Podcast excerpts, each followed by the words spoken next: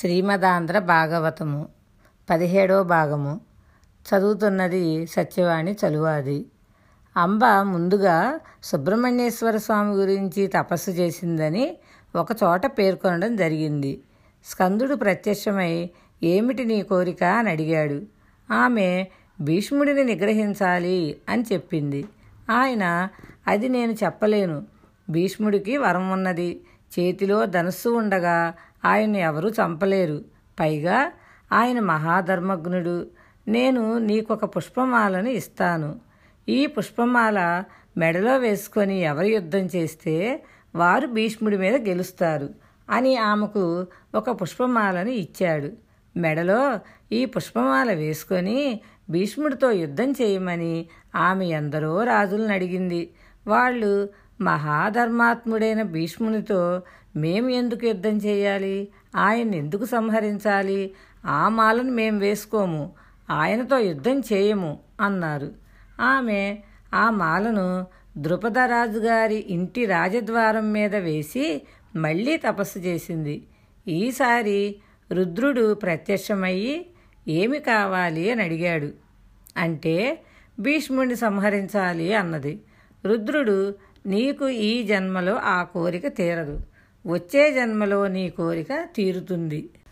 నీ శరీరం విడిచిపెట్టి వేరే జన్మ తీసుకోమని చెప్పాడు.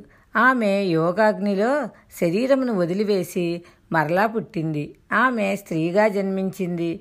ఆడదై పుడితే భీష్ముడు యుద్ధం చేయడు. మగవాడిగా మారాలి. మళ్ళీ తపస్సు చేసి మగవానిగా మారింది. శిఖండి అని పేరు పెట్టారు. శిఖండి వెనుక అంత కథ ఉన్నది. శిఖండి ద్రుపదుని కుమారుడిగా జన్మించాడు. జన్మించి పెరిగి పెద్దవాడవుతున్నాడు. పాండవ పక్షంలో చేరాడు. మహానుభావుడు భీష్ముడు తన జీవితంలో ఎన్నో అగ్ని పరీక్షలను ఎదుర్కొన్నాడు.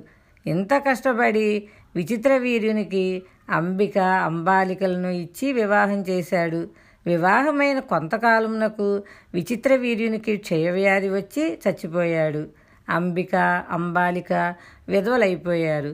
దాశరాజు ఏ సింహాసనం కోసమని సత్యవతీదేవికి పుట్టిన కొడుకులకు రాజ్యం ఇమ్మన్నాడో ఆమె కొడుకులు మనువలు లేక వంశం ఆగిపోయింది సత్యవతీదేవి భీష్ముణ్ణి పిలిచి భీష్మ వంశం ఆగిపోయింది యుగధర్మం అనుసరించి ఇది తప్పు కాదు. నా కోడళ్ళైన అంబిక అంబాలికల యందు వాళ్ళు ఋతుస్నానం చేసిన తరువాత నీవు వారితో సంగమిస్తే మరలా వంశం నిలబడుతుంది. వంశం కోసమని అలా చేయడంలో దోషం లేదు అని అన్నది. భీష్ముడు అమ్మా నేను ఆనాడు ప్రతిజ్ఞ చేశాను. నేను బ్రహ్మచర్య నిష్టయందు ఉన్నవాడిని. వంశం లేకపోతే నేను ఏమీ చేయలేను. నేను మాత్రం అలా ప్రవర్తించను. దీనికి ఒక్కటే పరిష్కారం. ఎవరైనా శరీరమునందు అటువంటి కోరిక లేని ఒక బ్రాహ్మణుని ఒక బ్రహ్మజ్ఞానిని వేడుకో అన్నాడు. సత్యవతీదేవి వ్యాసుడిని ప్రార్థన చేసింది. వ్యాసుల వారి ద్వారా పాండురాజు ధృతరాష్ట్రుడు విదురుడు జన్మించడం జరిగింది. ధృతరాష్ట్రునకు దుర్యోధనాదులు జన్మించారు. పాండురాజుకి పాండవులు జన్మించారు. పాండురాజు మరణించాడు. ఇంతమందిని సాకుతూ తాతగారయ్యి గడ్డాలు నెరిసిపోయి మహాధర్మగ్నుడయ్యి భీష్ముడు వీళ్ళందరికీ ద్రోణాచార్యులను గురువుగా పెట్టి విలువిద్య నేర్పించి ఆ వంశమును సాగుతూ నడిపిస్తున్నాడు. ఆయన కళ్ళ ముందే పాండురాజు పుత్రులకు ధృతరాష్ట్రుని పుత్రులకు మధ్య కలహం బయలుదేరింది. ఇంత ధర్మం తెలిసిన భీష్ముడు కురుక్షేత్ర సంగ్రామం జరిగినప్పుడు మాత్రం పాండవ పక్షమునకు వెళ్ళలేదు. దుర్యోధని పక్షంలో ఉండిపోయారు. అలా ఎందుకు ఉండిపోవలసి వచ్చింది? నిజంగా భీష్ముడే పాండవ పక్షంలోకి వెళ్ళిపోతున్నానని అంటే అసలు కురుక్షేత్ర యుద్ధం లేదు.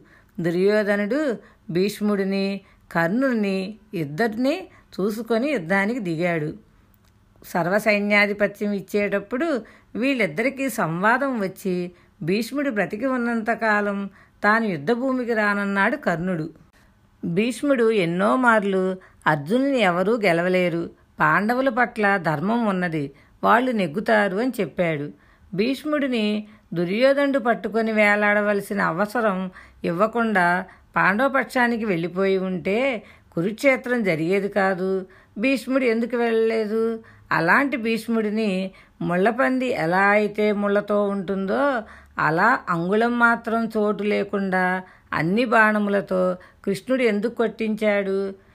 ద్రోణంచ భీష్మంచ జయద్రథంచ కన్నం తదా జ్ఞానపియోధ వీరాన్ మయా హతాస్త్వం జహిమా వ్యధిష్ట యుధ్యస్వ జేతాసి రణే సపత్నాన్. అని పరమాత్మ వాళ్ళందరినీ తానే సంహరిస్తున్నానని గీతలో చెప్పాడు. భీష్ముడిని అన్ని బాణములతో ఎందుకు కొట్టాడు? ఈ రెండు భీష్మాచార్యుల వారి జీవితమునకు సంబంధించి చాలా గహనమైన ప్రశ్నలు. అలా కొట్టడానికి ఒక కారణం ఉంది. ప్రపంచంలో దేనికైనా ఆలంబనము ధర్మమే. భీష్ముడు తన జీవితం మొత్తం మీద ఒక్కసారే ధర్మం తప్పాడు. అది కూడా పూర్తిగా ధర్మం తప్పాడు అని చెప్పడం కూడా కుదరదు. ధర్మరాజుకి శకునికి మధ్య ద్యోతక్రియ జరుగుతున్నప్పుడు శకుని మధువుని సేవించి ఉండడంలో మరిచిపోయి ముందు ధర్మరాజును వడ్డాడు. ధర్మరాజుని నిన్ను నీవు పణంగా పెట్టుకో అన్న తరువాత ధర్మరాజు ఓడిపోయాడు. ఓడిపోయిన తరువాత శకునికి గుర్తు వచ్చింది నీ భార్య ద్రౌపది ఉన్నది కదా ఆవిడను ఒడ్డు అన్నాడు.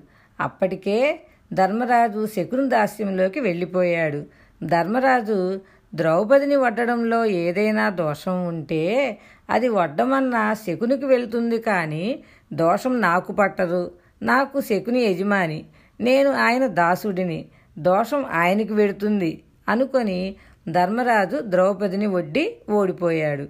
ఓడిపోతే దుశ్శాసనుడు రజస్వల అయిన ద్రౌపదీదేవిని సభలోకి ఈడ్చుకువచ్చి వలువలు ఊడదీస్తుంటే ఆవిడ ఈ సభలో భీష్మద్రోణులు ఉన్నారు. వాళ్ళకి ధర్మం తెలుసు. నన్నోడి తన్నోడేనా? తన్నోడి నన్నోడేనా? ధర్మం చెప్పవలసింది అని ఒక ప్రశ్న అడిగింది. భీష్ముడు పెద్ద సంకటంలో పడ్డాడు. భీష్ముడు నోరు విప్పి మాట్లాడి ధర్మరాజు చేసినది దోషమే. ఓడిపోయిన రాజుకి ద్రౌపదిని వడ్డే అధికారం లేదని అంటే వెంటనే మహాపతివ్రత అయిన ద్రౌపదీదేవి శపిస్తే ధృతరాష్ట్రుని సంతానం అంతా నశించిపోతారు. ఆయన వాళ్ళందరినీ కష్టపడి పోషించాడు. తన కళ్ళ ముందు పోతారు. పోని చెప్పకుండా ఉందామంటే ఎదురుగుండా ఒక మానవతికి ఒక మహాప్రతివ్రతకి వలువలు ఒలుస్తున్నారు. ఏమి చెప్పాలో ఆయనకు అర్థం కాలేదు. తెలిసి చెప్పాడా? తెలియక చెప్పాడా? అన్నది తెలియకుండా ఒక మాట అని ఊరుకున్నాడు. ధర్మరాజు అంతటివాడే నేను ఓడిపోయాను అని ఒక మాట అన్నాడు కదా ఈ స్థితిలో ఏది ధర్మం అని చెప్పడం కష్టం అన్నాడు.